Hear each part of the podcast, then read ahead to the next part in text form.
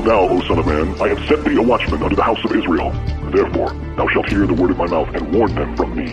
Have no fellowship with the unfruitful works of darkness, but rather expose them.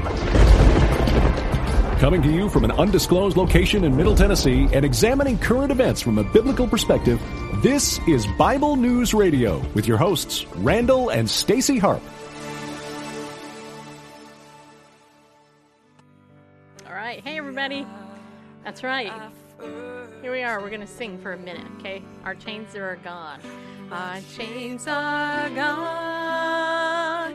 I've been set free. My God, my Savior has ransomed me. And like a flood, His mercy reigns. Unending love, amazing grace. Just this Chris Tomlin song from I don't know how many years ago, quite a while. As the social media platforms who hate Christians, all the liberal platforms. Well, here we are, worship song people.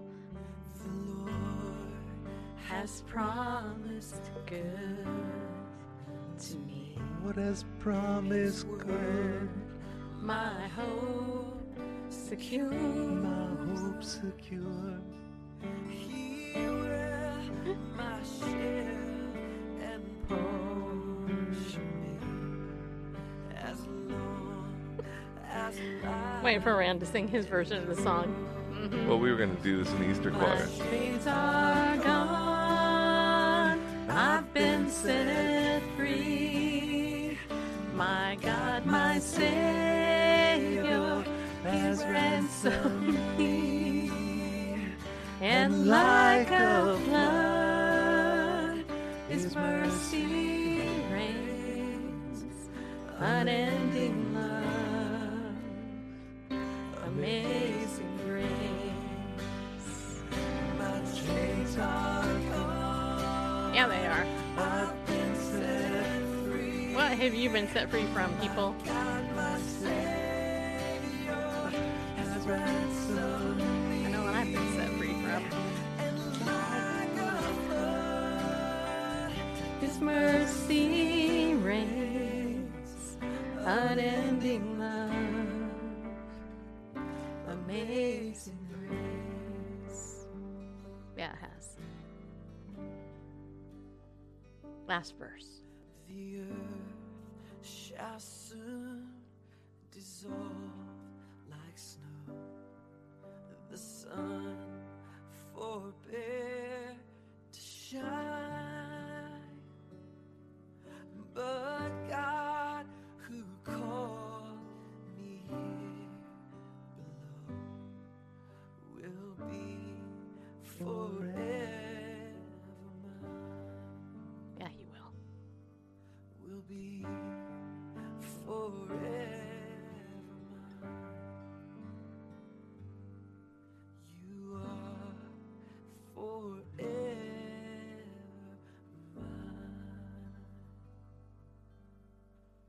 There you go. Not quite what I expected to open the show with. I was going to do something more upbeat, but I didn't. Hello, people. So today is Friday. It is October 2nd.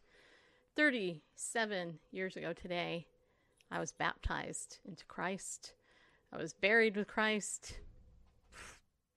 And I was raised to walk in the newness of life, like Romans chapter 6 talks about. Very cool. Yeah, well, it was it was interesting, actually. My mom got married the same day. She went off to Las Vegas to marry a guy. Skipped my baptism, and yeah, it was interesting. She didn't care. She was like, I don't want my daughter baptized. You're a Catholic forever. I'm like, okay. I don't think so, but whatever. I was thinking about it today. I was thinking, I wonder, you know, my mom has been dead for 18 years and in about a month, it will be 18 years. And I was thinking about it and I was thinking there's so much in my life that my mom has not seen. And, you know, I was just wondering, you know, I was kind of, I don't know, you know, if they could see down here in the heavenly realm or in the earthly realms or not, but I do think it's kind of interesting to think about as far as the afterlife, you know, and everybody today is thinking about the afterlife because President Trump has COVID-19 apparently. You know, when I heard the news, my first thought was, this is going to be interesting. And my second thought was, he's not going to die. My third thought was, the left is going nuts and they're hoping he dies. And I'm sure there's like a million hate tweets, of, you know, hope he dies and that's what he gets for not wearing a mask and blah, blah, blah. And then I started thinking about the Trace Act and how they're tracing everything back. Like, who gave it to him, you know? Like, say, who you know, who gave it to him and stuff. And I'm just like, whatever. I personally think that mask wearing is stupid. And I think this whole thing is a big con. And it's no worse than the flu. It's probably, it's actually a lot less than the flu. And I was telling Randall, was it last night I were telling you that I think that, or was it today? Might have been today. That I think that this flu season is going to be like totally minor because of all the precautions. Yeah, because we're all washing our hands already as it is. So I'm thinking. It was today. Yeah. Hmm? You were telling me, and it was today. So, huh?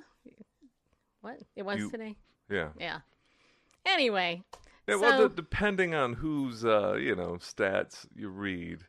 Right. You know, the hospitalizations with normal flu season are higher than COVID-19 has been. But they say COVID-19 deaths are higher than typical flu outbreak. Nice. But, you know, I look back. I mean, nice stats. I don't mean that's nice as in. Yeah. You know, I was a wee little lad, and you were just a baby. And I still am, apparently, to some people. 68, 69, the Hong Kong flu. I hang out with old people. The Hong Kong flu pandemic was very comparable to COVID-19 in its, as far as infection, its spread, and death rate, and all that kind of thing. Economically, it was a completely different story because there wasn't any worldwide shutdown of shelter in place kind of thing. So all you guys, I got so many messages from you guys today telling me, you know, giving me news updates. I want to thank Sean Mucci. I don't know if you're here, Sean, yet. But Sean was the first one to tell me. Well, actually, no, it was Bareface. Bareface told me about Trump, and then Sean messaged me and told me that he went into the hospital. And here's what I know, in case you're not aware. Did you know that Walter Reed has a presidential wing to it? You know, when they're, oh, he's going to the hospital, he's going to be laying in a bed, and he's going to be on a ventilator. And, I mean, that's the picture I think that people are getting. It's like, oh, he's going to go. No.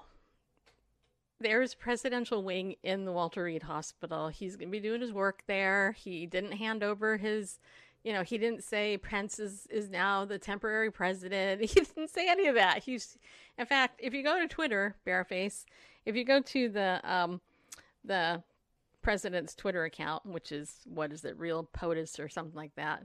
Real Donald Trump. He put up a little 18-second video, which, you know, the media is... They're blowing it up. I don't watch TV because I don't have cable, but I did turn on YouTube and I watched a little bit of Fox News for about a half hour. It was all I could stand, just because, you know, just the wildly speculating crowd. And I'm like, okay.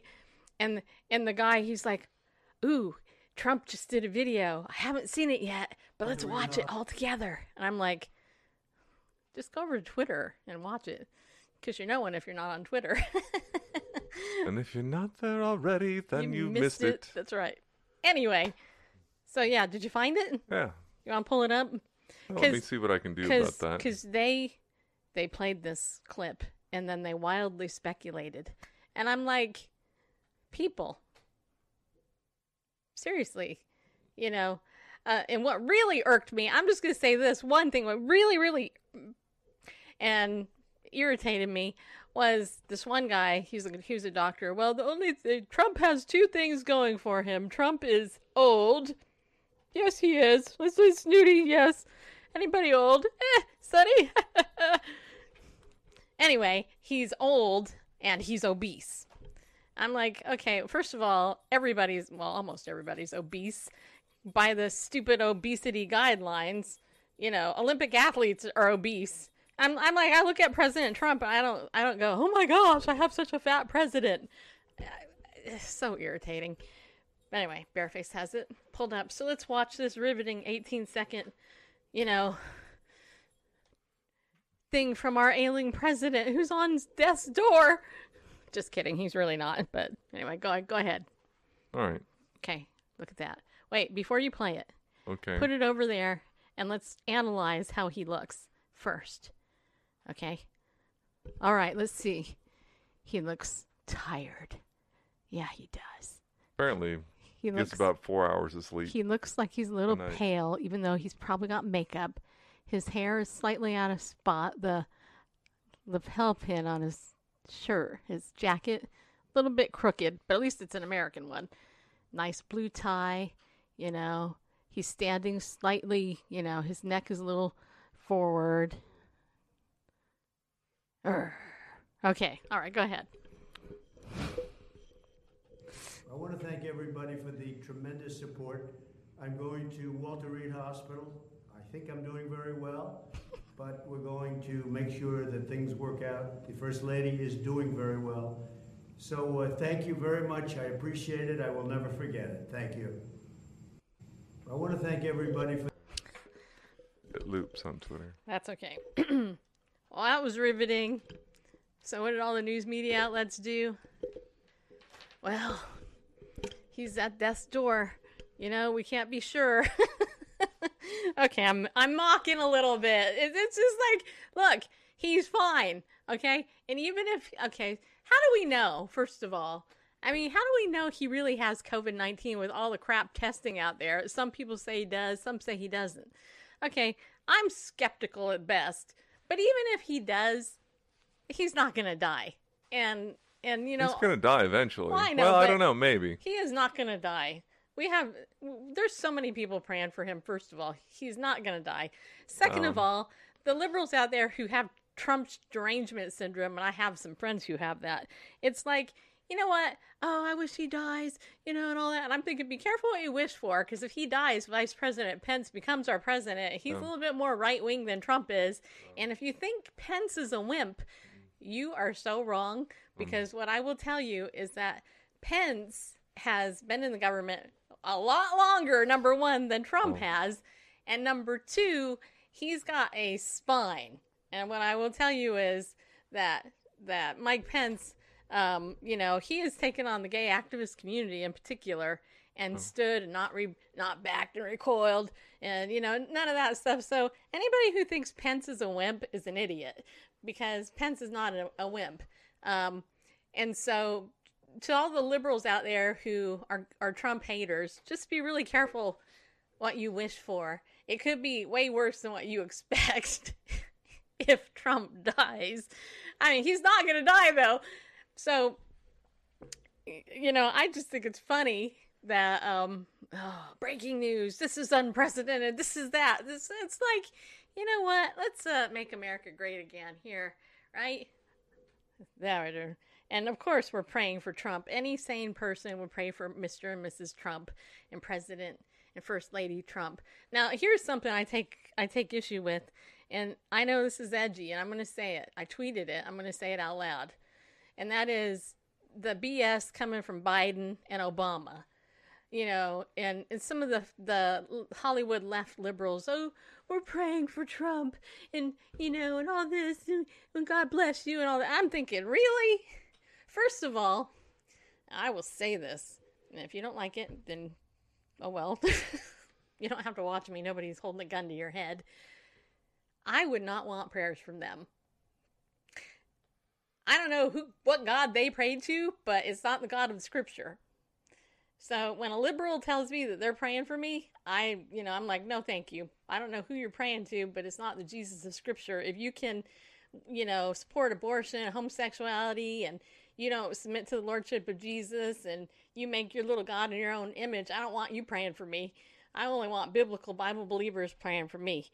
Just saying. So this BS that they give a crap, it's just that, you guys. It's like political posturing. And so, what is it going to get you? What is it going to get them? Right? I know I'm being such an intolerant Christian broadcaster. I'm a hater. Yeah, I am. Actually, I am a hater. I'm a hater of sin. I'm a hater of liars. I'm a hater of people who are hypocrites. Yeah, I hate that stuff. I abhor it. In fact, God hates it. Have you read the book? Look at the book. The book lists all these things that God hates. And these people on the left are idiots. And they are haters. And they're stupid. Just saying. And all you mask wearers out there who are like, well, he should have worn a mask. You know what? He didn't have to wear a mask. You can get this stupid thing. Randall and I have a friend in California. He, a real godly man, actually. This guy wore a mask constantly and obsessed about washing his hands and all that. And he got it. Yeah. So, anyway, did you want to say something? No, just that. Yeah. It's just, yeah. I mean, is it true that if you live in a, plastic bubble, you're probably safe? Yeah, but you gotta weigh the costs. The odds of you contracting the virus and contracting it and being, and having a rough time with it, which most people do not, versus having a life. And I think it's, each up to each person, what level of risk, risk versus reward they're willing to take. How does that weigh in your investing? You risk what you want or, whatever you're comfortable with. And I think, and the same is, true of any sort of illness. I mean, when there was an Ebola outbreak, the media tried to a little bit played it up, but most people weren't buying it for whatever reason, even though there was, I think, one death stateside, but I think they contracted it somewhere else, but then there were others that, and anyway, to me that was a time to really contemplate whether I should stay indoors, kind of thing. But you're reading something, obviously, but... Well, I am, yeah. Because somebody said, I wonder what Herman Cain would think. Well, just so you know, hey, why don't you go look at the facts? Herman Cain had cancer. Okay? He died of cancer. He got COVID, but he had cancer. So that falls in kind of the high-risk category, seriously, get a, I know, the haters. It's okay. We love our haters. But, Tommy says we take calculated risks every day. Yeah. Exactly. You know what? I know when I was the most sick, it was in Utah last year, almost a year ago.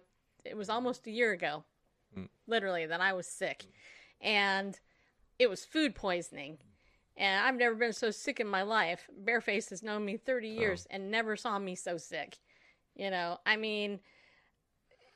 took a calculated risk eating chicken at Dave and Buster's in Utah. And or whatever it was, and I was sick, very, very, very sick. I lost 15 pounds in like a day, and vomited 7 big, huge times, and not just vomiting. I'm talking everything else. It's amazing I even got home. Many years ago I had an intestinal infection. Jeez. With a fever of 106, and anyway, I don't, no idea where I got it, and I wasn't eating mud pies or, drinking water out of a mud puddle or, in the wilderness or anything, just living my everyday life. And it sounds like I'm making a case for, living in a spacesuit and not going anywhere. But I'm just saying that, what precautions could I have taken that time, and, where I got it, I had chicken pox when I was... Before we were married. Yeah, got it when I was 27 years old. Yep, I saw that. No idea where I got it at. Well, come on. got a dog that wants up here. A very needy dog. Back to you. Back to me. So anyway, so what does all this mean? Well, here's what I think, okay? I think that, you know, they put President Trump in the hospital to watch him, to protect him, so that the media had something better to do and continue to wildly speculate about stuff. He'll be fine. I mean, he wouldn't be president if he was, you know, if he wasn't in good health. I mean, the fact is, he's our oldest president, and yes, the VP debates are going to go on, you know, and of course they're going to be watching, you know, Pence and seeing if he's going to get it. And you know what? So what if he does, right? If everybody in the White House, all the staffers get it, who cares, right? I know that sounds awful, but who cares if you get this? It doesn't kill 99% of the people who get it. And this whole COVID thing is a big con. That's what it is. I put it this morning. This is my opinion. It's a con. This is the only thing I have ever seen in the history of my short life where our constitutional rights are being violated on so many levels. And I will tell you, I am taking it real personally at this point. Aside from the fact that worship has been interrupted and all this other stuff, I have a 92-year-old dad that I've been robbed of almost this whole year, right? And you know, I got to tell you guys the latest on this. You're going to love this. Okay, so they're telling me now if I want to go in and be an essential caregiver with my dad that I have to get tested for COVID. And I'm like 100 million% opposed to that. It's like there should be no reason why I should be tested. And if I do get tested, the requirement is it has to be negative, which, duh, of course. But let's say I get tested, it's negative. I go in, they want me to wear a mask and still stay 6 feet away from my dad. And I'm like, what the heck is the point? If you know I'm negative, then why do I have to have a mask? If my dad is negative and I'm negative and there's nobody else around, why should I have to be, you know, put on a mask and stay far apart? Okay, here's the irony, right? So a couple days ago, I got a phone call from one of the directors, the rec director, and she's sweet. I like her. She's just doing her job. She calls me up. She goes, "You know what? Your dad wants to vote, right?" And I'm like, "Yeah, my dad always votes Trump." And they're like, "Hey, We want caregivers to come and help your loved ones vote. Do you want to come and do that?" And I'm like, "Of course I do. What do I got to do?" And she said, I just got to confirm your dad's registered. Can I have his name and social and all that? So I gave that to her and, you know, they verified that he's registered.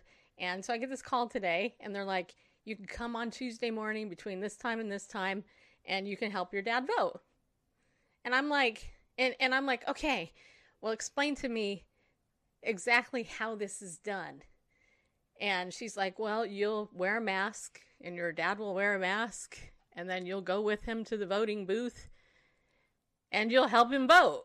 And I'm like, but if you want to visit, you need to test negative for COVID. If you just want to come help him vote, no test necessary. Right. And it's going to be outdoors. They're going to have the voting. Oh, because it's outdoors. Because the virus isn't. It won't go through glass doors, you know. It won't sneak in when the doors open all right. These times during the day. Right. It can't travel in open air. Is that stupid or what? It can travel in outdoor air. It can only travel in indoor air. So I'm like. And going... that's why all the riots were good to go and people, because they were outdoors, all of them. Right. So I'm just like going. First of all, I'm going to make sure my dad votes for Trump, number one.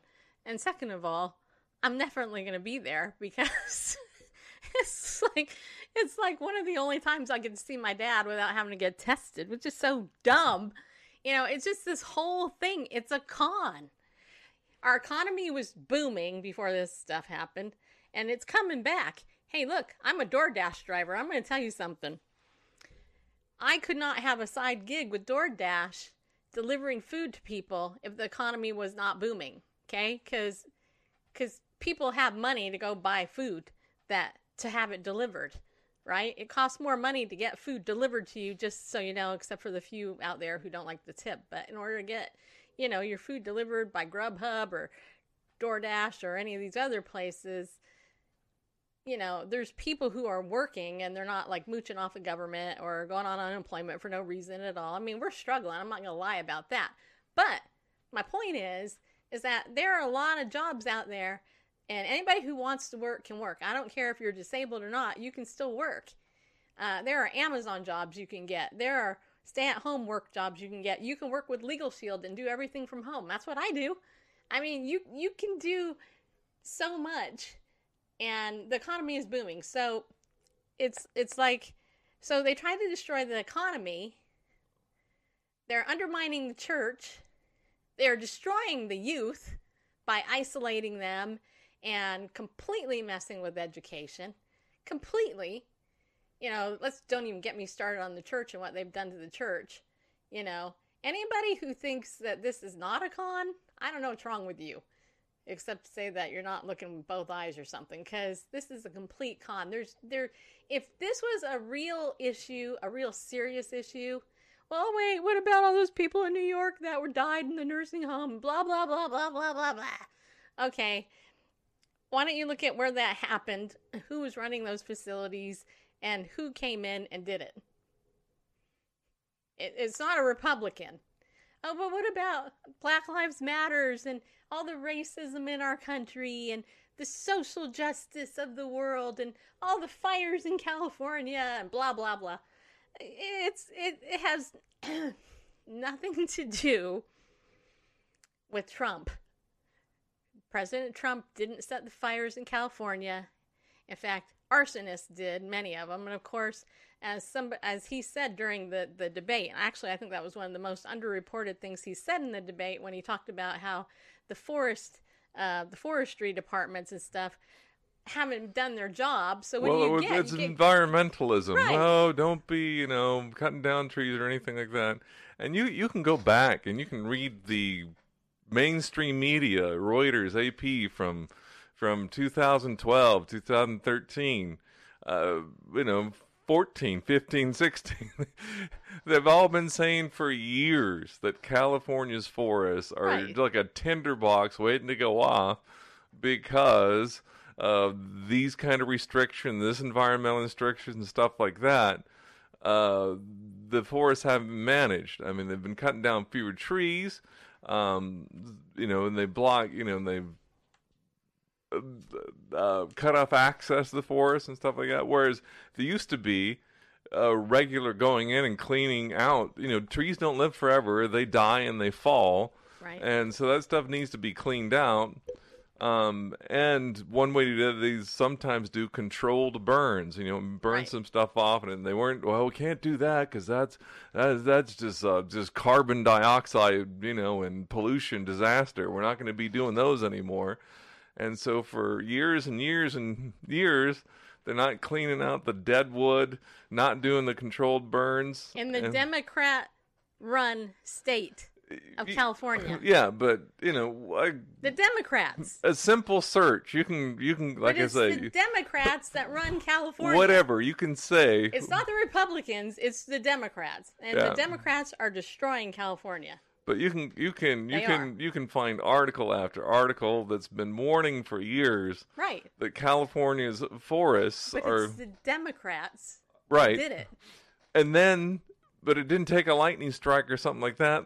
Arsonists went and set fires. And they were probably Democrats or part of Black Lives Matters that did it. Or just part of the New World Order hired to create a crisis. And yeah, but the point is it's not Republicans or Trump supporters doing it, right? I mean, all the bad things in the world are because of the Democrats. I wouldn't say that. I would say most bad things in the world are because of Democrats and, people who believe in Marxism, socialist stuff. You've never held a position in Washington, D.C., I'm pretty sure. It's both sides. I tell you what, if I did, I wouldn't be a compromiser like a lot of those people. Yeah, the career politicians in D.C., both sides of the aisle I don't care what, I'll bring this up just because I can. Go ahead. You know, I'm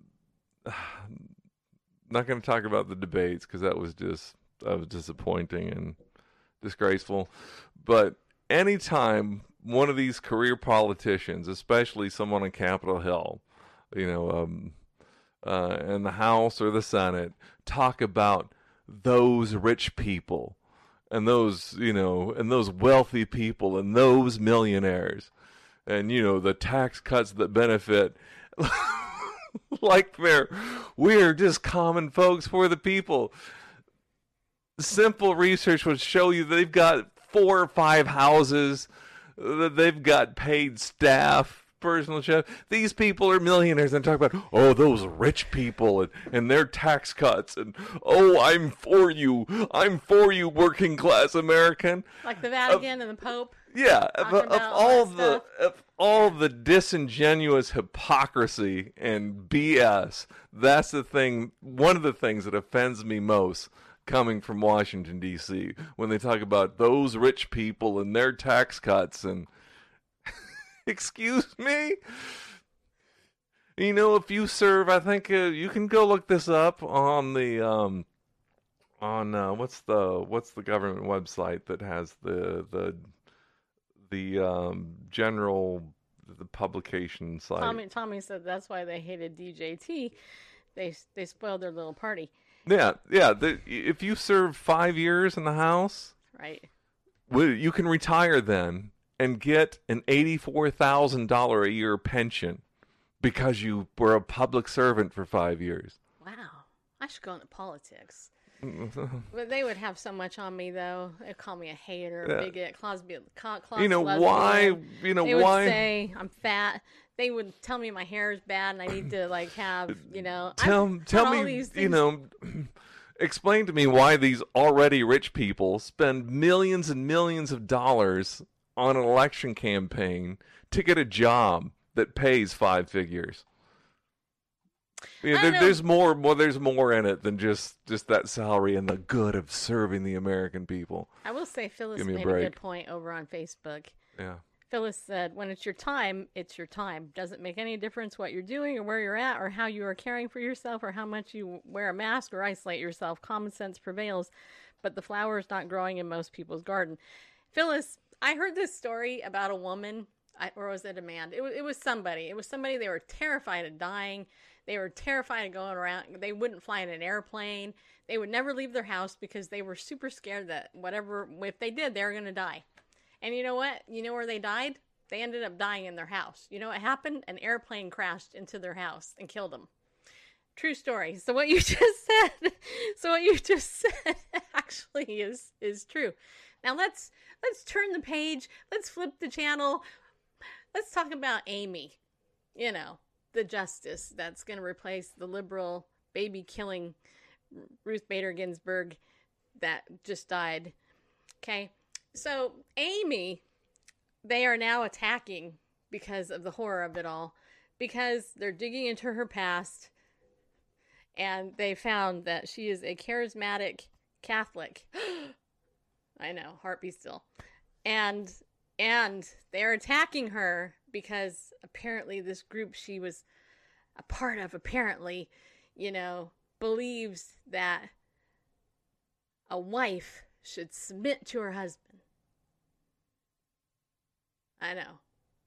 I have a news flash. First of all, she's not oppressed by any stretch of the imagination if her husband, who's also an attorney, isn't jealous or upset or anything that she's going to be on the Supreme Court and he isn't. Number 2, the woman is a mother. I don't care what anybody thinks about women in general, but if you're a mother, you're a badass. Just saying. It takes something to push a baby out of your body and then raise that thing, until it's grown up, until he or she is grown up. I think all moms are badasses.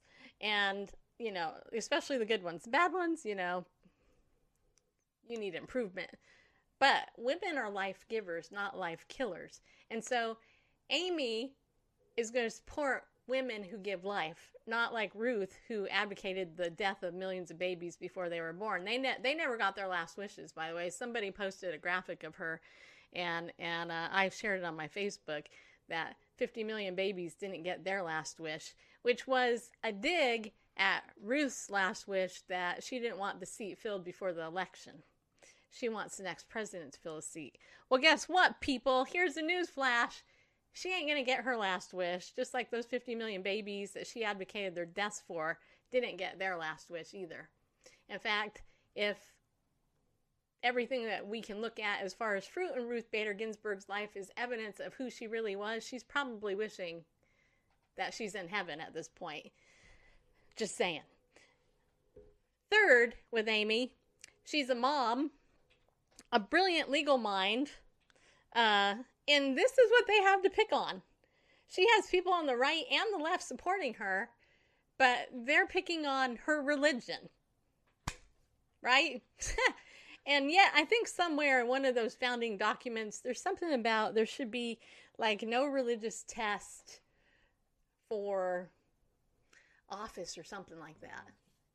So I find it interesting that the youngest woman to will sit on the Supreme Court, which will be her, is being picked on because she is a mother, because she actually has a solid marriage to her husband, which a lot of liberals are upset about because they can't have a good, solid, healthy marriage because they're too busy getting divorces and sleeping around and, you know, the stereotypical liberal garbage that they do. I'm not saying all liberals, but I'm saying a lot. If you were to poll the liberals versus the conservatives or the non-Christians versus the Christians, first of all, Christians have a lower divorce rate. And it's not this 50% crap that's been going around for years. Oh, Christians have a 50%, divorce rate. That's a load of crap, okay? In fact, that research was done by George Barna, who did crappy research. And it has been debunked.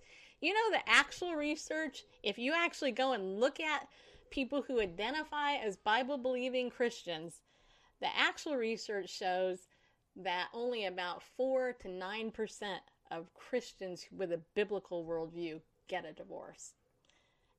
Yes, and I could say that because I'm a marriage and family therapist. I do my research, and that's the fact. So first of all, stop quoting the quote that 50% of Christians get a divorce. That's just a flat-out lie. But liberals, they get way higher divorces than biblical Christians do, first of all. And second of all, drug incidences, alcoholism, adultery, pornography, and the list goes on, is way higher in those populations than it is on the conservatives. So, these haters of God, frankly, want to go after this young woman who's brilliant, more brilliant than they'll ever be, and just pick on her because of her religion. And you know what?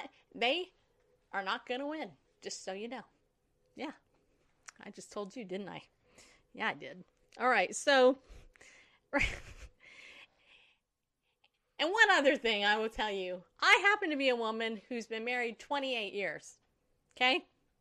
To that handsome, hunky guy across the table from me, even though he looks like he's on this side of me, or over here, when he's up there, when he's there. Well, there he is, right there. That guy has put up with me for 30 years. We dated 2 years and then got married. And yes, we actually didn't sleep together before we were married. I know, the horror of it all. We didn't even live together before we were married. In fact, he lived in his apartment and I rented our apartment before we got married. And then I slept in our apartment until we were actually married. And then after we were married... on August 15th, 1992, that was the first night I slept with Bareface, and that was at a hotel. By the way, it was a nice hotel, too. We had a whole bunch of gifts given to us. It was such a great night. But anyway, so what do you think about that? Do you guys have any questions besides insults over there? I have some people. Yeah, I'm just... over here and on Google, you can search by date range. Yeah. And you search on California mismanaged forests prior to the Trump administration. Going back to the environmentalist topic. Yeah. There's an article on Berkeley.edu. You know, Berkeley, that really, you know, conservative school. Yeah. Yeah. There's an article, Feel the Burn. To avoid year-round wildfires, California needs to up its forestry game. There is a, actually it's in 2018, there is an article on a California government website, IHC. What is that? That's the, I don't know what. By the way, while you're figuring that out, I'll say hi to Tracy, Jean, and Susan over on YouTube, or whoever else. But anyway, it talks about this commission report that says, well, let me just read this paragraph. This is on California government website from February 2018. During its review, the commission found that California's forests suffer from neglect and mismanagement, resulting in overcrowding that leaves them susceptible to disease, insects, and wildfire. The commission found commitment to long-lasting forest management changes at the highest level of government, but that support for these changes needs to spread down, not just through the state's massive bureaucracy and law and policy-making apparatuses, but among the general public as well. And anyway, but then if you search, you know, from 2016 on the articles from the mainstream media anyway, it's all about, oh, Trump is wrong about California's wildfires are due to mismanagement. You know, he's fact check, blah, blah, blah. Because he was saying this back when he first took office. Right. In 2016, that there's fires every year, and he was saying the problem in California with California wildfires is that's mismanagement. Oh, he's full of it, basically. All the main, oh, fact check, blah, blah, blah. He says it this and that. But before 2016, you see the article saying exactly the opposite, that the California gets forestry management, you know, under control. Anyway, yeah, it's politics at its finest and usual. Did you hear about, over on the Christian Post website, there was a college football coach who was ousted for posting an All Lives Matter to Jesus sign. Did you hear about that? No. I'll read this. Of the insensitivity. Yeah. That's tantamount to saying that people should die. A former Illinois State University football coach said his sudden departure from the program last week came after some players were offended by a sign he posted on his office door that read, "All lives matter to our Lord and Savior, Jesus Christ." Kurt Beathard, the son of former National Football League quarterback and general manager Bobby Beathard. How many of you think that he probably got picked on with that name? Just saying.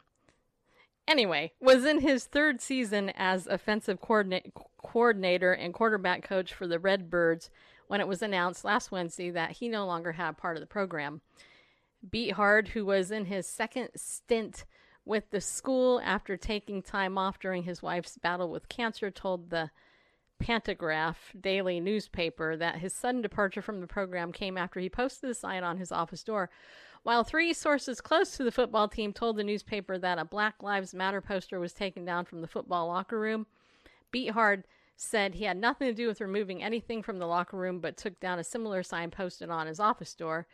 "That locker room crap is wrong," Beathard said. "I took the sign down, somebody put on my door, that's it. I didn't take anything off that wasn't put on my door. I wrote the message." By the way, I'm just going to stop here just for a minute and tell you something before I finish reading this. I don't know, 15, 16 years ago, when Randall and I went to the GLSEN conference, the Gay, Lesbian, Straight Education Network, the gay activist-run conference that was designed to indoctrinate kids into the gay lifestyle in their schools. One of the things I learned at that meeting was one of their tactics. And what they talked about was, you know how they have the big white paper, you know, the poster paper, the kids, they post signs and they write their class and cheer things and all that on there. GLSEN teaches their activist gay students to put, "You just committed a hate crime," and other things like "speak to power" and all that stuff behind the signs when they put them up. So that when some of this propaganda gets ripped down and they see the threats that those threats are posted there. So I have no doubt in my mind that some students, activists, did exactly what this guy talked about, because that's their tactics. That's how these people work.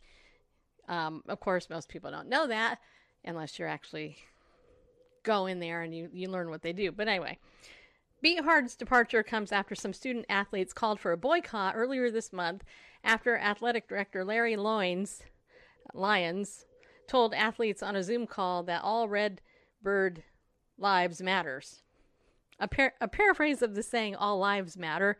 Many left-leaning activists have decried that message and accused those who use it of trying to delegitimize the fight against racial injustice and police brutality in the United States. An athletics march for Black Voices was held on September 4th. Lyons has since apologized for saying all Redbird lives matter. You know what? I can tell you something. Legal Shield, which I sell, the president of Legal Shield, Jeff Bell, is a flaming liberal, okay? He pretends he's a conservative, but he's not. Last night, we had an opening thing for our convention, our leadership convention, and all he talked about was social justice. Here's a news flash, okay? First of all, I shut it off. I refused to watch it, and I had a couple of my friends in Legal Shield message me today, and they sent me everything, and I'm like, you knew I was going to talk about this, right? Legal Shield, the product is great. The activism of this president sucks. And some of the leaders in Legal Shield, like Darnell Self, who's a Black guy, and his promotion of All Black Lives Matters cost him a little bit of money. Let's just put it that way. What I will say is that the mission of Legal Shield is great. The promotion and the lie about social justice in our country is straight from the pit of hell. If Black lives are so oppressed in this country, then somebody please tell me why people from all over these African countries and all over the world who are Black and have other skin tones and nationalities come here, right? Explain to me why all the Black people that gripe and complain, and that's not the word I want to use, about all this injustice, explain to me why they haven't left and gone somewhere else, okay? If America is so horrible to Black people, if you're Black, get the hell out and go someplace else. Seriously, get out of here. Go to Africa. Go to China. Go to North Korea. Go to Russia. Go someplace else. Just get your little Black butt out of America if we're so awful, okay? This is such, like, a load of crap that social justice and we need this and we need that. We've had a Black president. We've had a Black first lady. We have a Black guy named Dr. Ben Carson currently in the White House administration, along with other Black people. I know Black people in Christian media. It's bullshit, okay? And I, for one, am so damn fed up with it. And you can call me white, whatever. You got white privilege. Yeah, you don't know a damn thing about me, first of all. But here's what I do know. I'm not stupid. That's how you really feel. Well, yeah. Well, you know what? Bring it on, social justice. We can't hear you very well. Probably I will say bring it on because, you know, it's bullshit. First of all, you know where social justice originates in Scripture? From Satan. Judas, in fact, in the Gospels. And I'll tell you exactly where it is because the woman who anointed the Lord with very costly perfume, it was a year's wage. She went and anointed Jesus before his burial because she knew, it was Mary Magdalene, because she knew that Jesus was going to die for us, right? So she's surrounded by the disciples who are griping and complaining. And one of the Gospels says specifically that it was Judas, and he was the one saying, hey, you know, you could have given this money to the poor, right? Well, Jesus spoke up and said, hey, you know what? What she has done, wherever the gospel is preached in the whole world, will be done in remembrance of me. You will always have the poor with you. That is the foundation for social justice, because Judas was advocating for the poor and not the worship of Jesus Christ. And if you look at liberals who are Christians, that's exactly what they do. They don't advocate for Christ and worshiping him as Lord. They advocate for all these social things that really, if the people were actually obeying God and they are living their life according to Scripture and doing what Jesus told them to in the first place by putting them first, we wouldn't need all this other stuff out there. And you know what's really subtle about this? And I've looked at this. What's extremely subtle is that it came in, you know, yeah, it comes in with the civil rights, it comes in with all this stuff, but it also came in with the issue of sex trafficking, right? For some reason, the so-called Christian left seems to think that, you know, the sex trafficking is the gospel. Rescuing those who are in bondage sexually is the gospel. It's not. We're supposed to be doing good works regardless, but to build a whole theology on it and not put Christ first, it's the same with people, right? I mean, and all these guys advocate too. I will tell you, they all advocate for the homosexual thing. Oh, well, you're not loving. You gotta love everybody. Blah blah blah. Well, you know what? You need to read God's word, because God's word is very clear on the order of how we do stuff. And if most Christians actually did Commandment 1, the world would be changed.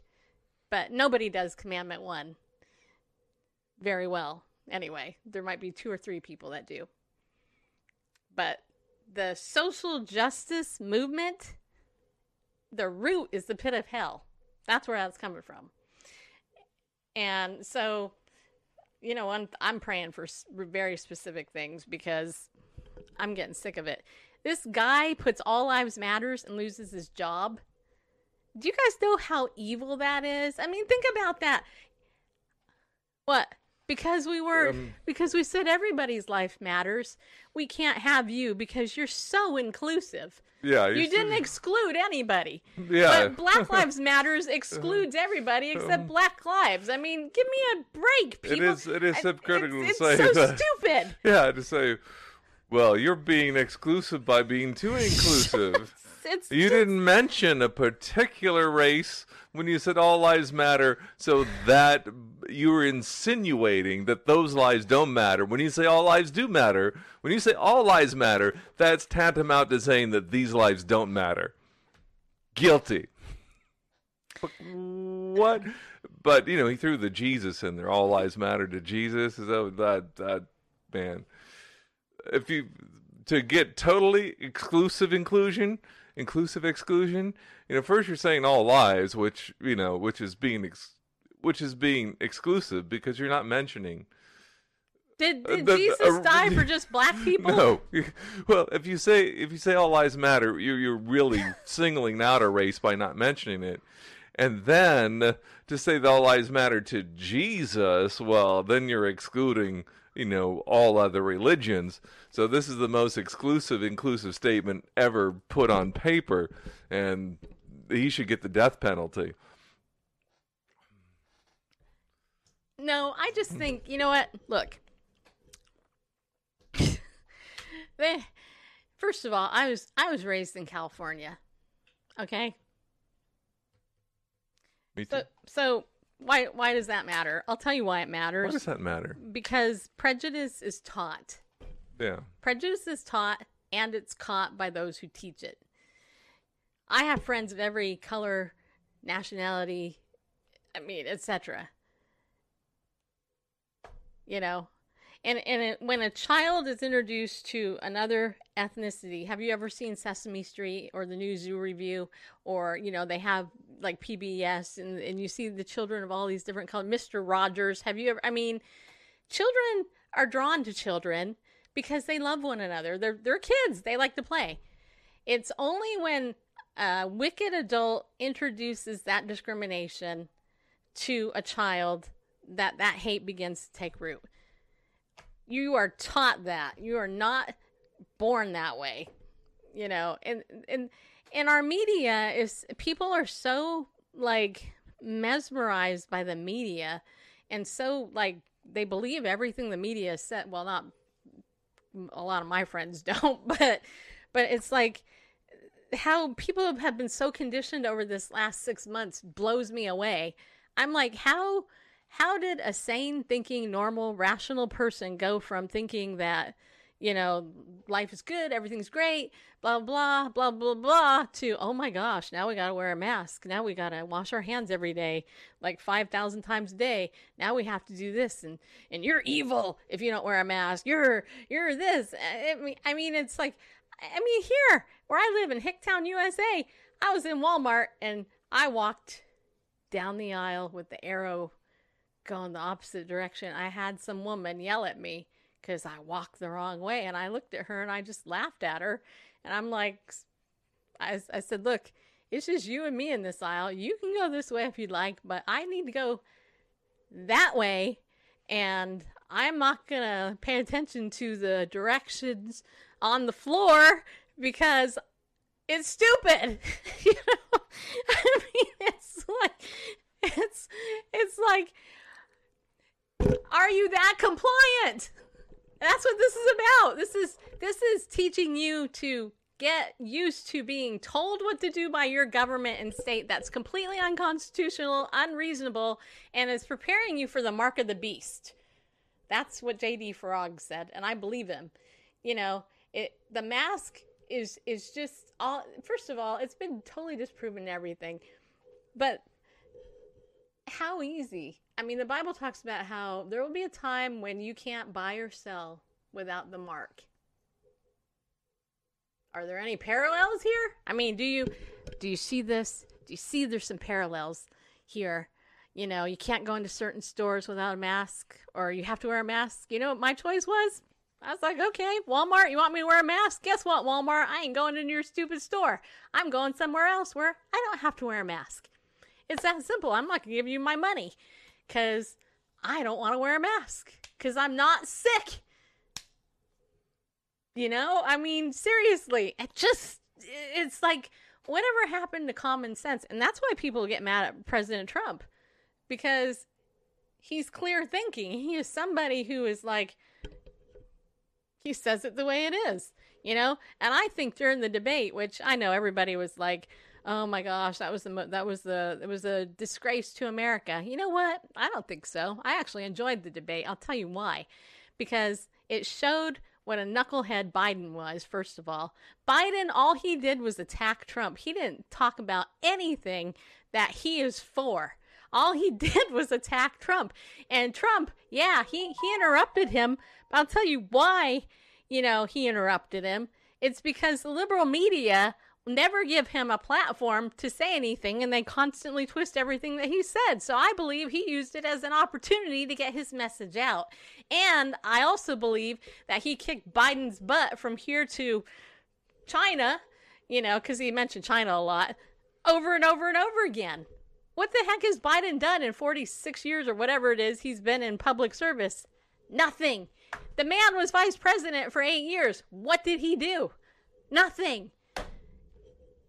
You know, and he's a flat. He calls Antifa an idea. I'm like, okay. I mean, I was texting a friend of mine during the whole thing, and I almost, if I was drinking water, I would have spit it out when I started laughing so hard. I literally laughed out loud at Joe Biden at some of the stuff that came out of his mouth. I'm like, what? Where did that come from? Meanwhile, President Trump is basically telling Joe, hey, nobody's showing up to your rallies, you know, and they get into the whole mask thing. And now they're trying to use this like, well, see, you should have wore a mask, Trump. Otherwise, you wouldn't have get COVID. Frankly, you know what? How do we really know that he even has it? I mean, how do we know any of these tests are valid? That's what my issue is.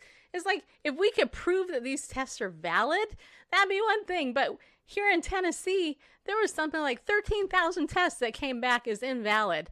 They skyrocketed the numbers, you know, and all this other stuff. And I'm like, that's completely crazy. And meanwhile, homeschooling mothers everywhere are going crazy. People who aren't used to having their children home are going nuts, you know, and they're creating all this conflict with people who should be mature enough to go, wait just a second. You know, we're being played for fools. There are puppet masters behind the scenes, people. Just so you know, I'm getting a text message from a friend who I think is watching the show. So I'm going to read what Paul has to say here. Well, Bareface comments. Let's see here. What am I going to comment on? On anything I just said. Well, you know, I'm sure the hate mail is going to come rolling in. If not, but we don't have that many people that care enough about us to write. Yeah, but Paul is in Colorado. He just says that he agrees with my perspectives 100%. So yeah. Good. Yeah. Somebody has to. You know, this may come as a surprise, but I've never been black, so I don't know what it's like to walk in those shoes. But I know that there are some areas, yes, like in the Deep South, some places, you know, like you say, there's that racism that's been taught and caught, but it doesn't rise to the level of what we're doing here. Black Lives Matters is a Marxist communist movement. Yeah. Started by lesbians who are into witchcraft. Yeah. Yeah. True story. Yeah, I'm not kidding you. That's the origin. Yeah, the racial issue is a cover for their true agenda. Their true agenda, as used to be up on their About Us, was about dismantling the whatever, the heteronormative, you know, social structure and the nuclear family and rising, transgender and queer people, the leadership. And Carolina agrees with us too. Yeah, all that. And people. And then, they just slapped the label over Black Lives Matter, to give it some other significance. And can I say one thing? You can say more than one thing. Just before I forget, because I'm at that age. Oh. Let me ask you something. How many of you have ever received blood? Received blood? Yeah, like a blood transfusion? Yeah. Not me. How many of you have donated blood? Plenty. Okay. All right. So I'm O positive, which means I'm a universal blood donor. Okay. So let me ask you something. Do you think if somebody was dying who was black and a liberal, and they found out that I donated my O positive blood to them so that they could live, do you think that they would give a crap that I'm a conservative Christian? I mean, they wouldn't know, but... No, they wouldn't know. Right. So, if important matters like that don't matter in life and death matters, right, why does all this crap matter? People don't think at that level. It's like... Right, and there are... Antifa is more than just an idea. The evidence is in that there's paid operatives that go in and stir up this stuff. It used to be more on the... high profile thing. Used to be the Jesse Jacksons and the, people would go in and stir up strife where there was none, and made a career out of it. But now... Well, he's old and withering now. Yeah, but now they hire these young kids to go in and stir stuff up. And the ones, if you look at these videos, these riots, people smashing windows, it's usually some young white person in a black hoodie carrying a hammer to this thing and going out and breaking out windows, and there's been just lots of times that people have gotten bussed into these things, from out of state, come into these things and stir up trouble, and it goes. I know it doesn't sound like I'm finishing my thought, but it's all similar. You can. I'm used to how you talk, so I wasn't thinking anything. Go read about how the Nazis came to power. Go read about how the Soviets came to power in Russia. How the paid operatives went out and started these riots, and it was this grassroots sort of thing, and they created this crisis that needed a resolution, and the right strong people stepped in and they created the crisis and they came in to solve it. And it's crazy that people want to say Nazis were right wing, and They employed all the... Go read Scott Lively's book, The Pink Swastika. They employed it's free. All you can download it on his website. They employed all the anarchist left-wing tactics to come to power, as the Soviets did in Russia. And it is nothing new. And when you say the COVID con, COVID is a real thing. It was just, but it was an opportunity. It was an opportunity for operatives to try to create a... create... I have to laugh because I just hit the Drudge Report. Oh. So now they show President Trump with a mask. I'm sorry. You talk about... Anyway... Anyway, there are always those who are looking to seize absolute power are going to either create a crisis or exploit a problem to turn it into a crisis, and to turn it into cataclysmic levels, so that they can unseat the power that is, so that they can come in as the... as the savior of the situation. Nothing new under the sun. Well, yeah, which leads me to the other red-lighted, story over on the Drudge Report about Melania's private war on Christmas. Who gives an F about that? Okay, so first of all, I didn't listen to this, so I decided not to listen to that, but just the headline, okay? The First Lady swears like a sailor. I'm thinking, was there any other first lady that ever did that? Secretary of State, maybe? Who always said stuff about our soldiers, like, what does it matter anyway? And tons of people were dead, including Vince Foster, as a result. I'm not saying that it's right, but I think it's funny that if Melania is like this horrible, rotten person, and this is a true story, then I'm thinking... Wouldn't the liberal media be like, oh my gosh, she's like liberal Hillary Clinton, who, threatened people and killed people and had her people hit people and who lost to President Trump 4 years ago, who had to give a eat crow. That was the best speech she ever gave in my life. When Hillary had to give her speech saying that she lost to Trump. We should all go find that and watch it. Why do Republicans always defend Trump by saying, yeah, well, they did it first? Well, Shane Glue, I don't know if that's your real name, but Republicans, I don't know what Republicans you're talking about. I'm making a comment about this current story and just tying it back to the same thing, because it's... What I'm pointing out, in case you're not smart enough to understand what I'm pointing out, is hypocrisy. That's what I'm pointing out. It's like, it's good for the Democrats to be this way, and they applaud it, but if a Republican is truly that way, they're like, oh, the horror of it all, I can't believe.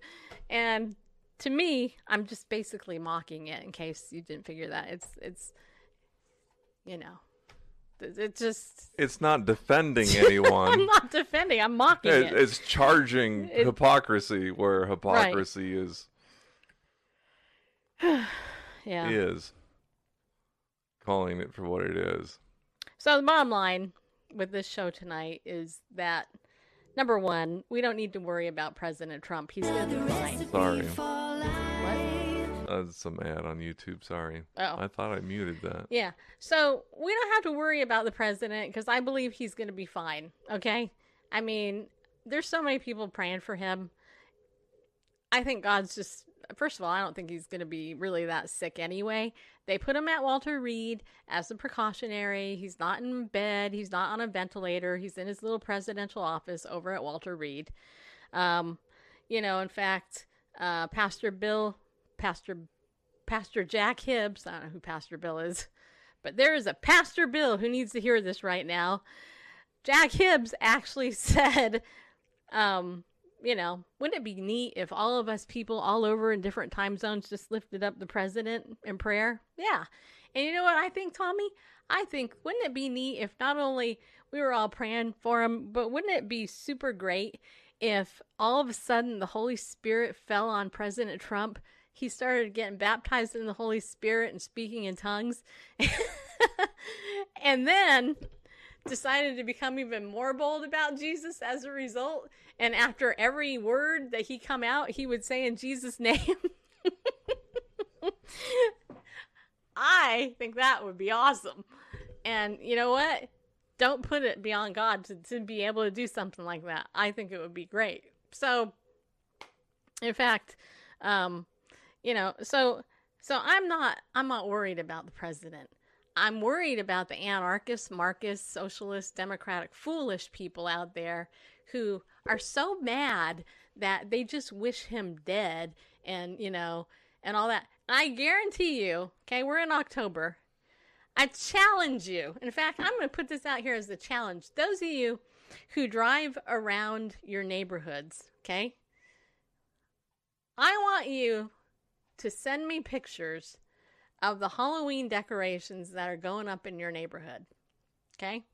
One of the interesting things about living in Tennessee when I moved here was that all of a sudden all these Christian people put up Halloween decorations and like some of the ghoulish things like tombstones and all this other stuff. I guarantee you, I don't know why I know this, but I guarantee you that there are going to be Halloween decorations with Trump being hung, bloodied, you know, just massacred. People are that sick that they would do that. They would do that with our president and make it a Halloween decoration. So all you guys go out there, you start driving around your neighborhood. Halloween's coming up at the end of this month. If you see something like that, take a picture of it and send it to me. Because I guarantee the left is that nuts that they will be doing that. Right? Because the devil hates him. I mean, the devil hates us. But you know what? Greater is he who's in us than he who's in the world. And also, you know, the devil's lost. He knows his time's short. Yeah, he does. And he's going down in flames. Yeah. Yeah, he is. And so, you know, we as believers, you know, we have that power. We have the power. We have the mind of Christ. We have the Holy Spirit in us. You know, we can go out. We can cast out demons. We can heal people in Jesus' name. We can do all that stuff because God told us we could because we have that. And yeah, I don't believe the gifts are dead. I believe they're alive. And I think that there's going to be a new anointing and power.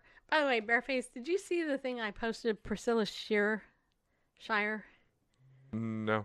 I want to end the show with it.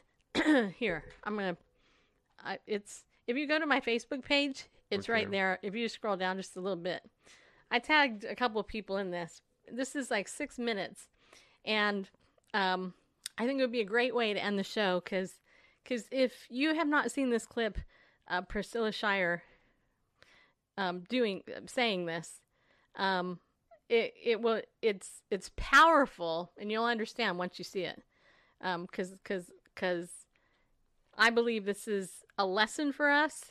And in case you don't know who she is, she was in the movie War Room, and she was also an author and a biblical theologian, a Bible teacher. And I would say also that she's the daughter of Tony and Lois Evans. So she's extremely biblical. There are over 400,000 views on this video on Facebook. And I think that this is the future. And I think the 618 video. Yeah, you see her, right? She's in the red shirt. Yeah. Let's watch this. I guarantee you. And then once you see this, if you're a friend of mine on Facebook, then I want you to share this on your Facebook and tell people about it because.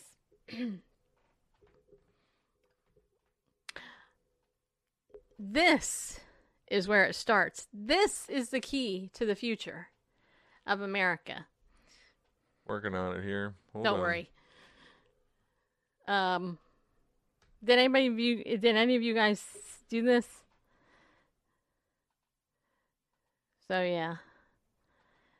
And just so you guys know, I don't have an E in my name. Those of you who like to spell my name. Do you see there on my name right there? There's no E. Do you see that? No E in there. There's no E in any of my name. No E, no E, no E, no E. I just thought I'd point that out in case you didn't notice. I have no E in my name. No E. Okay. You ready? Yeah. I was just trying to make up some lyrics there. Go to the next step, you know. Okay. All right, so let's watch this, and then it is spelled as Tacy, no E. All right. Okay, so after we watch this, I think Randall should pray us out. Yeah. Because you're gonna want to watch this. Okay. All right, here we go. Are we going? Yep. Sure, we're going. All right, let's do it. Okay. You're gonna love this. All right, let me. There it is.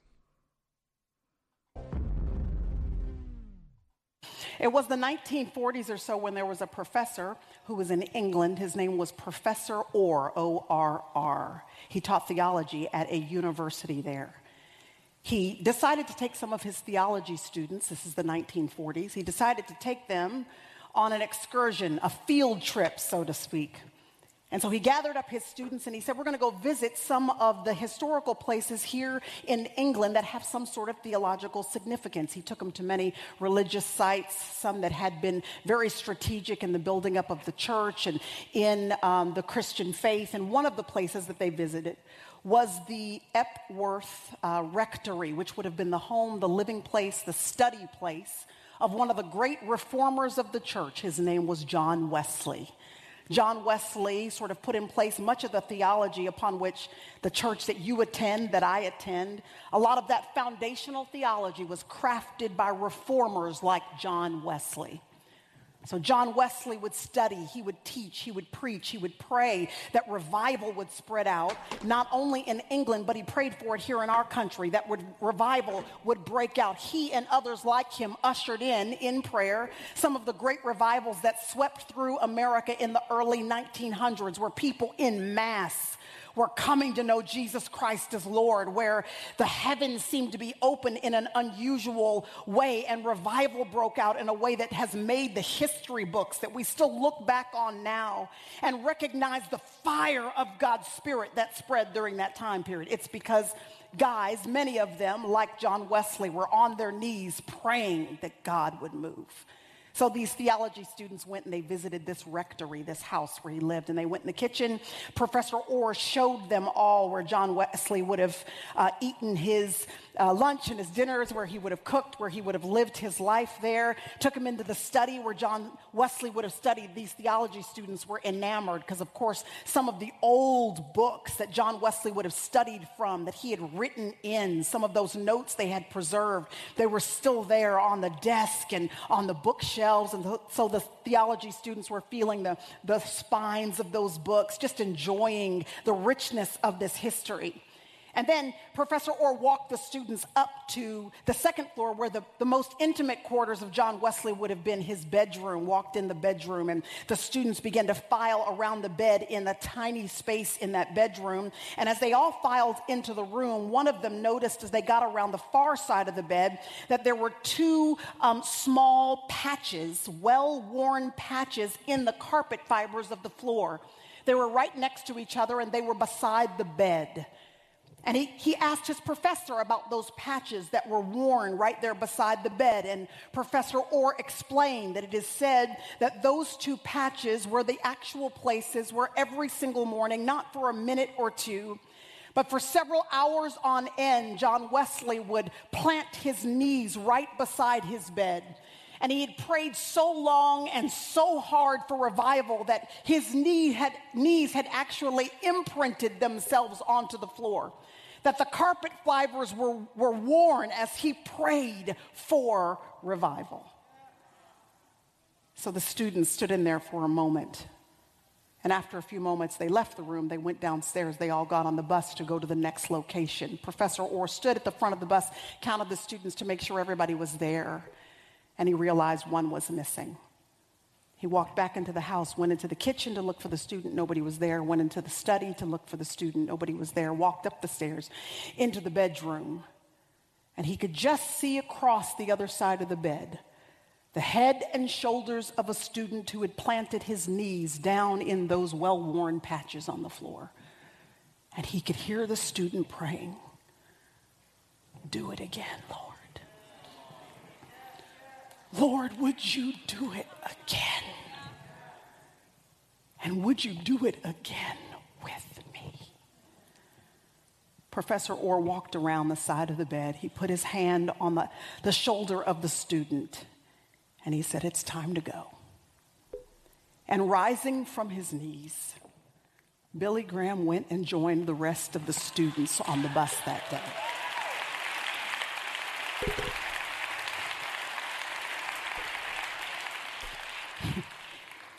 And then God did it again. And I just wonder what would happen if this week there were some people who were brave enough to say, "Lord, would you do it again? Would you not allow me to be a Christian in name only? Would you make it so that I'm so uncomfortable with being a nominal Christian who just comes to church, who just reads a verse a day to keep the devil away, who's just a good person but isn't a person who is completely sold out for the cause of Jesus Christ? Lord, would you make it so that I am different and unique and set apart and filled by the Holy Spirit of God? Lord, would you do it again? And would you let it start with me?" I'm praying for revival. I'm talking about straight up old school flat-footed revival. I'm talking about where the Holy Spirit breaks out so clearly and so fully that there is not one person that walks the face of the earth that does not know that there is a God somewhere, and that he sent his son, Jesus Christ, to redeem us from our sins, that he is the way, the truth, and the life, and that no man comes to the Father except through him. Lord, do it again.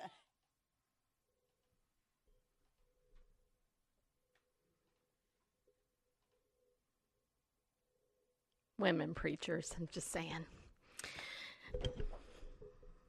Lord, we pray that you would do it again. Yeah, we do. Lord, we know that there's division in this country. We know that people don't know you. We pray that they would come to know you. I agree with my sister who understands your word, who is a woman of your word, who is a woman of history, who understands, Lord, that you can do whatever it is that you want, and that no matter what man decides that they think that they can do, that you can do whatever you want because you're God and we're not. Father, we pray for our president and his wife. We ask, Lord, that no weapon formed against them would prosper in Jesus' name. And we thank you, Lord, for the testimony that his recovery is going to be to the world, Lord, because I believe that you will use him as a testimony. And I believe that he will also be our president again for another 4 years. And I already thank you in advance for doing that. We pray, Father, that you would open the eyes of those who are in darkness, Lord, that you would open the eyes that they would confront the evil in the dark, and that they would be terrified enough to come to you, who is the light. Lord, we know that the time is short, that you're coming soon, Father, and we pray for souls. We pray for lost people, Father. The enemy is like a roaring lion seeking whom he would devour. And Lord, we pray that you, Father, would snatch these people out of hell, out from the brink of hell, Lord, and that those who have hardened hearts, Lord, your word says that you give people over to a reprobate mind, Lord. If that's the case, then you've already given them enough chances, right? And they did it to themselves. We thank you for the fact that you've given us free will. And Lord, I just pray that you give us the free will to share your word even more, to not be ashamed of the gospel, to be bold enough to speak the truth, even when our culture is saying, "No, you're lying." No, we're not. We're telling the truth because you're the truth, and nothing that, you do, you don't lie. The enemy lies. And so, Lord, we just commit this to you. We pray that you would make your name glorious above all else. And Father, for the mockers and the scoffers who come into this show, we pray, Lord, that you would get them. We pray that you would convict them of their sin, Father, that they would be humbled until they come to you looking up and understand how much you love them, that you love them enough that you died in their place so that they could come to know you. And I just thank you for that. I thank you, Lord, for everybody in this show, the people that support this show, that donate to us. I ask that you would continue to bless them. And thank you, Lord, for always providing for us, regardless of where it comes from. We know it's from you, and we just commit this to you. And we will look forward to seeing what you're going to do. In Jesus' name, amen.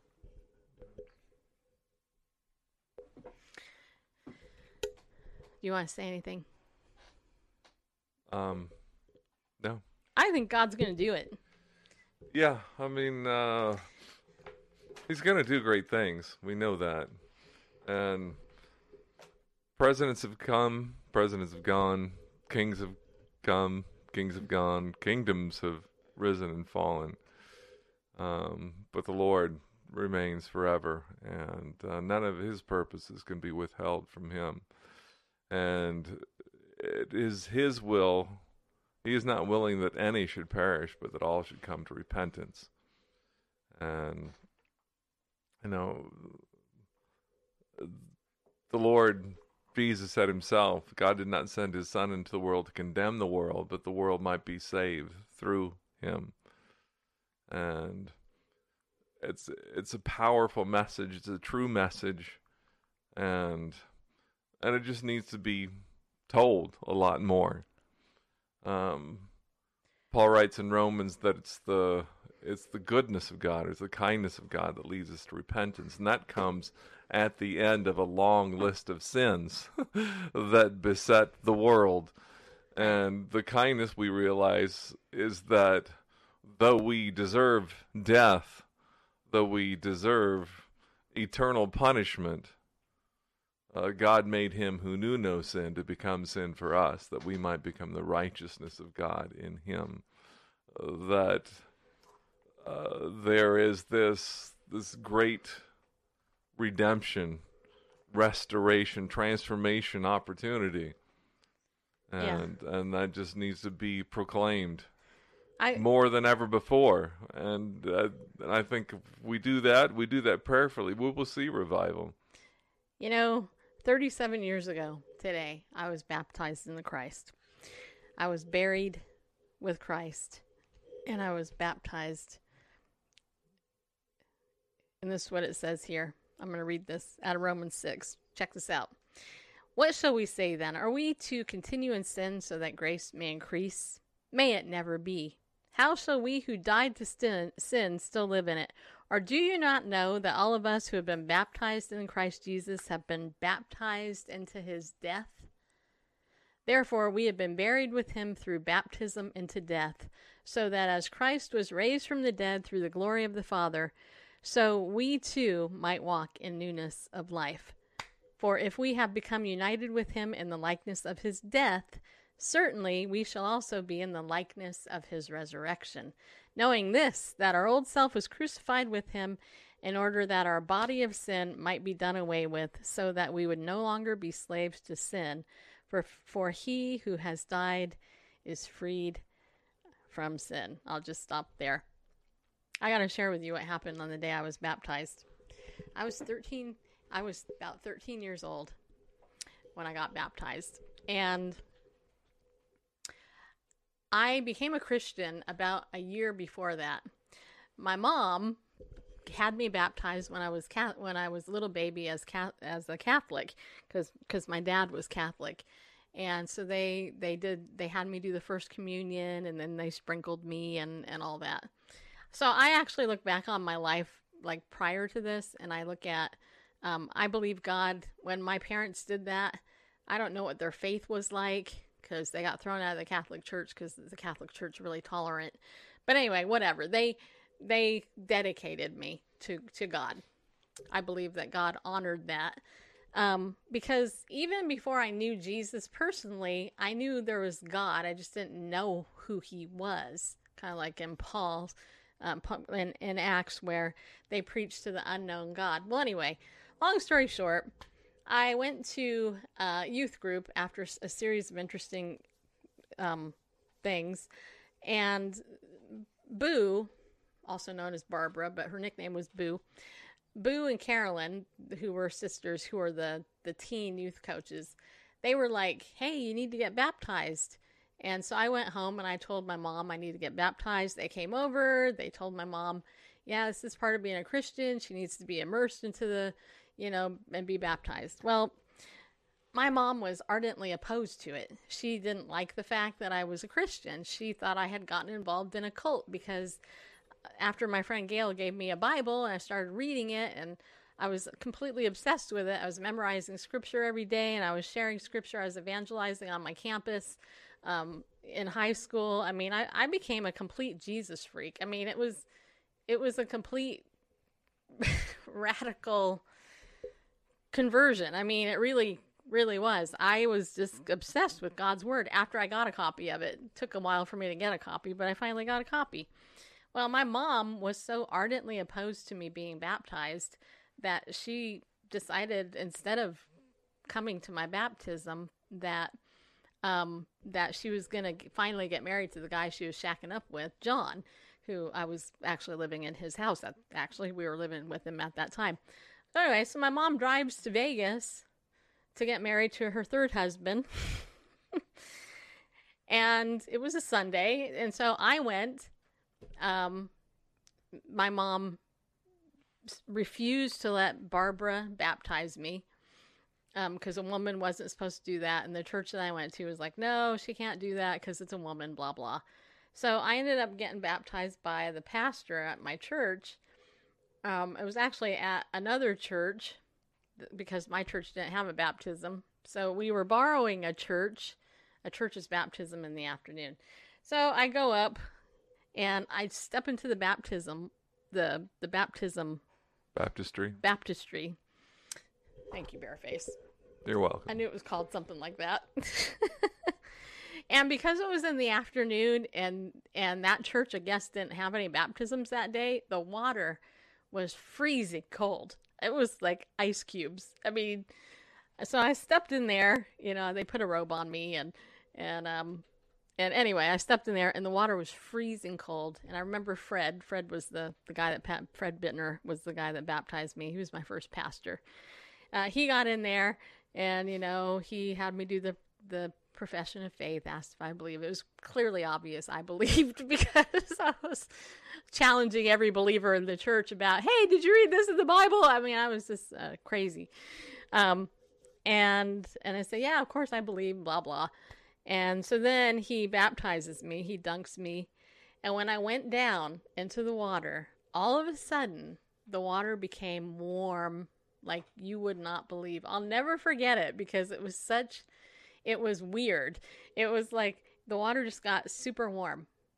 It was like I was wrapped in clothing that was really warm. And I got back up and I was warm. But the water was freezing. The water was cold, but God literally wrapped me in warm water when I got baptized and I came back up. And anyway, and Carolyn, my friend, she said to me the day I got baptized, she said, you know, the step that you're taking right now is one of the most important steps you'll ever take as a believer. Because the minute that you profess your faith in Christ and then follow him in obedience to get baptized, the devil knows he's lost you for sure. So I just say that because, you know, that there's no theological, you know, there's nowhere in the Bible it actually says that. But the idea there is that if you love Jesus enough to publicly identify with him in outward baptism like he did, then you're pretty serious about your faith because a lot of people won't do that. And I actually have known people who've been in their church the whole life that never got baptized. I was shocked. I remember one of my friends, I won't say who it is, but Randall knows who she is. It wasn't until she was married and ended up in a Baptist church she got baptized. Even though she was raised in the church, she never got baptized. So I just bring that up just to say, if you've never been baptized and you're a follower of Christ, you really need to consider getting yourself baptized and take it seriously. Go read Romans chapter 6. And you can read about that. and all that. So today is my birthday in the Lord, and I was born again a year prior. I don't know the exact date, so I memorialized October 2nd as my birthday. Next Friday is my actual birthday, where I was literally birthed. My mom birthed me, but Jesus birthed me today. And you know, if I had known 37 years ago the journey that I've been on ever since, I would be like, no way, all that happened. You know, that's just nuts. There would be no way I would think any of this stuff in my life would happen. You know, there'd be no way I would think that all the stuff that happened in my life would happen.